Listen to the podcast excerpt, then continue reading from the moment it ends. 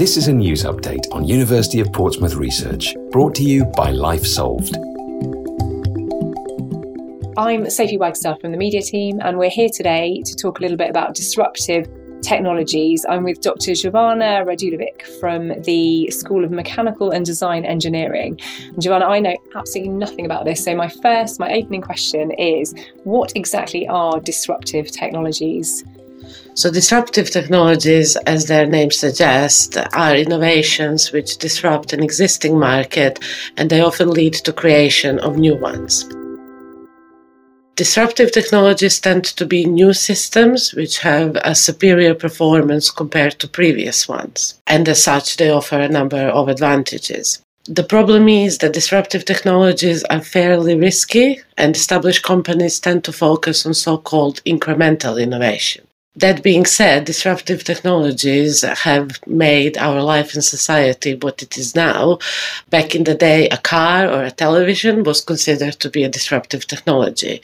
And nowadays, that disruption is normally associated with artificial intelligence, uh, virtual reality, Bitcoin, things like that.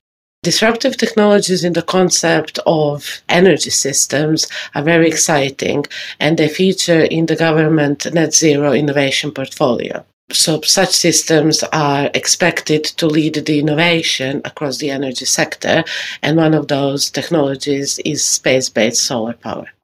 Ah, okay. So, I know today we're going to specifically talk about solar based space power. Could you please just explain that to me as well? So, space based solar power is a concept whereby we would harness the solar energy in space, uh, specifically in a high Earth orbit, and then transfer it onto Earth. It is a, a very new concept, and until recently, it, it used to sound like science fiction. But nowadays, this is something that is deemed to be technically and economically feasible. A space based solar power design would feature a solar power satellite.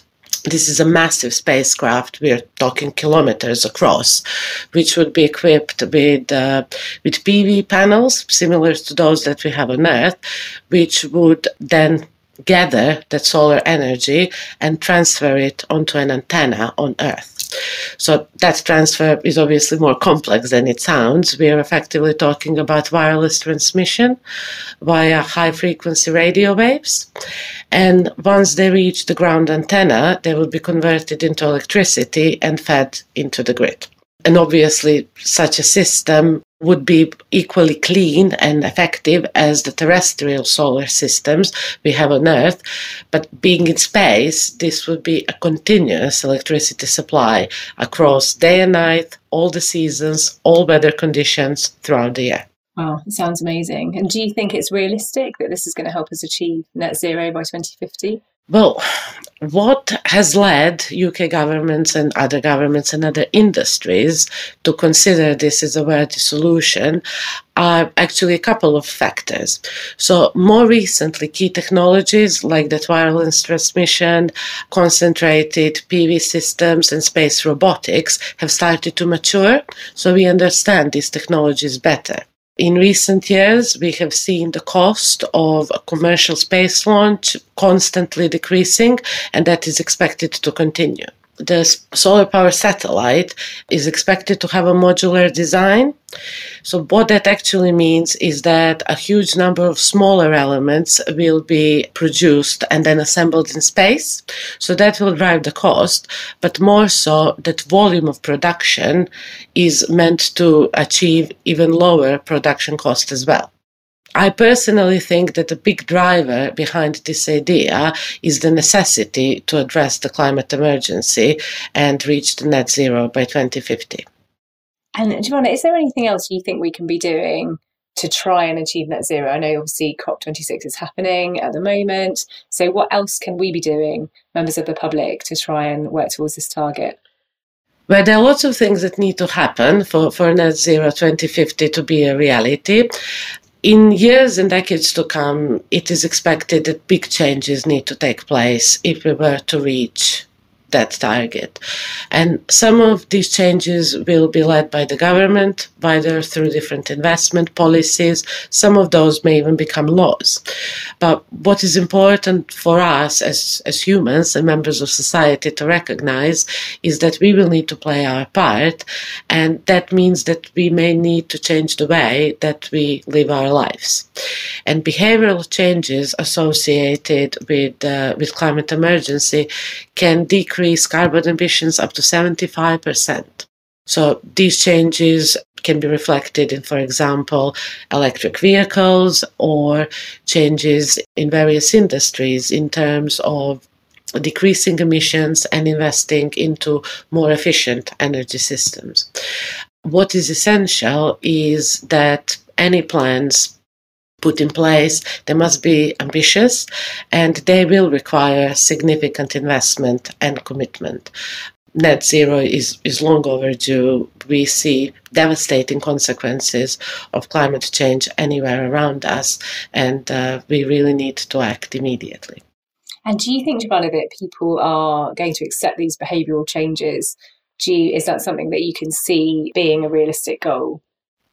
Uh, absolutely, and uh, the recent analysis shows that vast majority of, of, British public strongly supports these behavioral changes. I think that everybody really wants to play their part and help the environment, but it is really important that we keep that momentum. And of course, the pressure is on the government to facilitate a, an effective transition to these novel energy systems what are we doing at the University of Portsmouth? What research is going on here that is working towards this goal?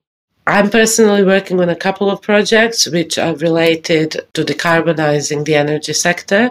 I'm involved in a European project associated with wider implementation of solar energy systems, mainly PV technologies across Western Europe, mainly in the in the Channel region.